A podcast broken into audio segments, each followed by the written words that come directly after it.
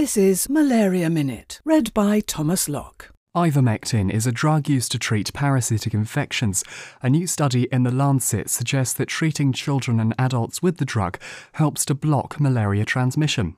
The drug reduced cases of malaria in children in rural Burkina Faso by 20% in the study.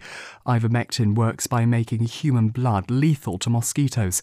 An experimental drug called DSM 265 has cured seven volunteers of P. falciparum malaria. The study demonstrated that a single oral dose of the drug is sufficient to clear low level P. falciparum parasitemia. The research was published this week in Antimicrobial Agents and Chemotherapy, a journal of the American Society for Microbiology. And could malaria come to the UK? The Department of Health is concerned that climate change could lead to mosquitoes coming to the country. As such, they've announced up to 56 million for research into issues like global pandemics. Malaria Minute.